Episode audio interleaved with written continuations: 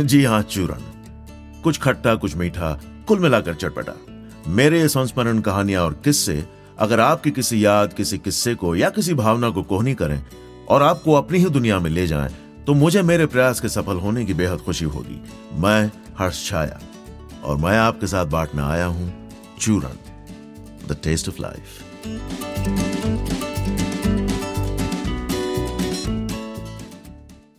Sir पर छत होनी चाहिए। एक अलग ही आराम है उसका। सर्दी, गर्मी, बारिश में सड़कों पर सोने वालों पर क्या बीतती होगी? लेकिन एक छत हो और दीवारें तो कितना चैन पड़े?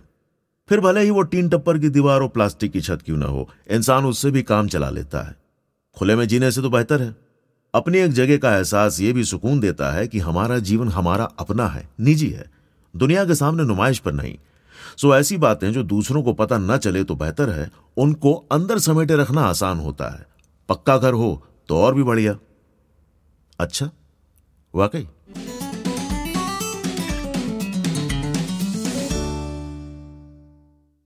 रास्ते गुजरते अपनी गाड़ी से, बस से या अपने स्कूटर या ऑटो रिक्शे से, झुग्गी झोंपड़ियों को तो देखा होगा। तब तो ये भी जानते होंगे आप कि कैसे वो गरीबी आपके सामने एक सड़े हुए बदबूदार इश्तेहार की तरह मुँह फाड़े अपनी गंद उड़ेल रही होती है। मानो एक तरफ़ शहर है तो सामने की तरफ़ से अपने उस हाल के लिए, उस शहर को दोषी ठहराते हुए, वो झुग्गी झोंपड़ियाँ पूरे शहर पर उल्टी कर रही हों। लेकिन ऐसा कभी महसूस न हुआ होगा। और मेरा ऐसा कहना बहुतों को नाटकीय भी लग सकता है, बात समझ में आती है। अगर महसूस होने लग जाए, तब तो जीना मुश्किल हो जाए। सो आँखों पर पट्टी ही ठीक है। हमारे लिए वो उनका जीवन है, और हमें कोई फ़र्क नहीं पड़ता। हमारे लिए बस आते जाते जरा सी देर के लिए सहानुभूति का मामला है। बेचारे वो लोग। वो भी तब जब दिमाग में कुछ और न दौड़ रहा हो। वरना तो वो जैसे है ही नहीं और सही भी है। भाई और क्या करें? सो ज़्यादा उलझना ठीक नहीं। बाहरी से आधा या ज़्यादातर पूरा घर ही दिख जाता है। किसी नेता के दिए हुए एल्यूमिनियम के बर्तन हंडियाँ, कुछ कपड़े लटके हुए। छोटा एक टीवी जो शायद किसी दंगे का फ़ायदा उठाकर घर ले आए हों। स्टोव। उनकी इन चीज़ों ने इतनी जगह घेर ली है कि उसमें रहने वाले को घर से बाहर धक्का दे दिया गया है। इंसान पूरा दिन बाहर ही बैठा पाया जाता है। सुबह से वो हगता बाहर है, नहाता बाहर है, बीड़ी का कश भी बाहर ही बैठे मारता दिखाई पड़ता है। ज़्यादातर बेरोजगार दिन भर बाहरी पत्ते खेलता भी दिखाई देता है। बच्चे भी सड़क पर ही खेलते हैं। आती जाती गाड़ियाँ उनके बीच में से अपना रास्ता ढूंढ ही लेती हैं। दिन भर के बाद वो सोता भी बाहर है। मानो उसका घर बस एक स्टोर रूम है और बाकी का घर सड़क पर फैलाया है।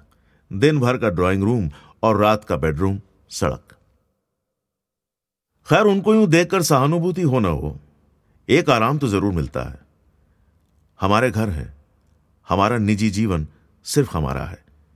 किसी के सामने नुमाइश पर नहीं बिछा हुआ। हमारे दाग, धब्बे, फोड़े, फुंसियाँ दुनिया से छिपे रहते हैं और इसका गहरा सुकून है। पर कल, जब मेरे नीचे वाले घर में झगड़ा हो रहा था और वो औरत चिल्ला चिल्ला कर जब अपने पति को शट अप यू डॉग कह रही थी तो जैसे उसके उगले हुए जहर की बाढ़ मेरे घर तक आ पहुँची। सामने की बिल्डिंग और मेरी बिल्डिंग के बीच बीस फीट का फासला है। बीच में एक बाउंड्री वॉल भी पड़ती है, फिर कुछ पेड़ भी हैं। लेकिन एक बार देर रात जब अपने ड्राइंग रूम की खिड़की पर खड़े में सिगरेट फूंक रहा था, तब घने पेड़ के हिलते पत्तों से न चाहते हुए भी देखा मैंने।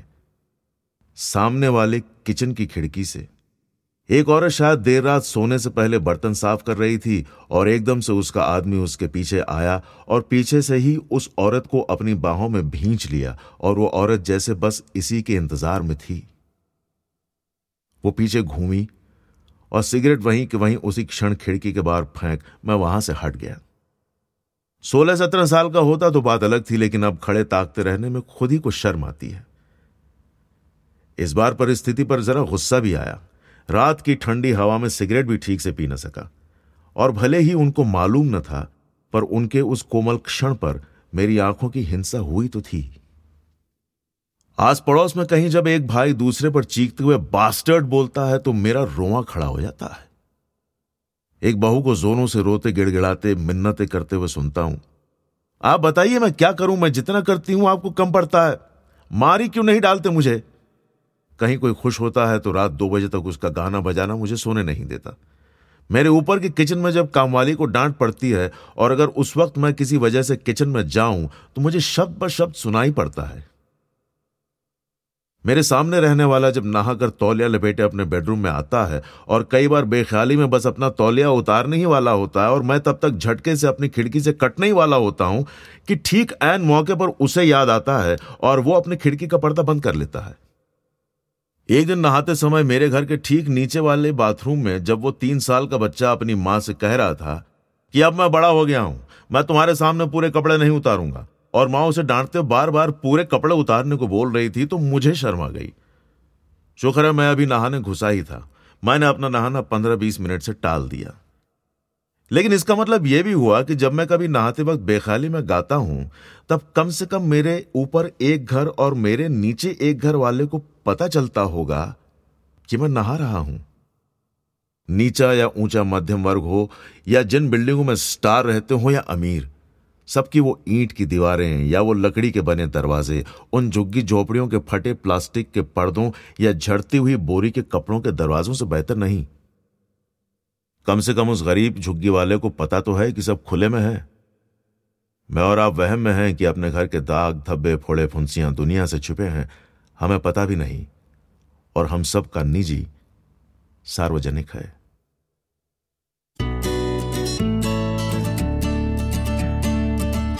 तो इसी के साथ नमस्ते, खुदा हाफिज। असी फिर मिलने साहिब जी।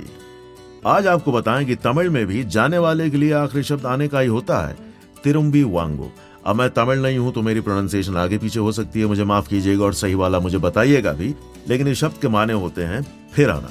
तो इसी उम्मीद के साथ कि आपसे फिर मुलाकात होगी। तिरुम्बी वांगो।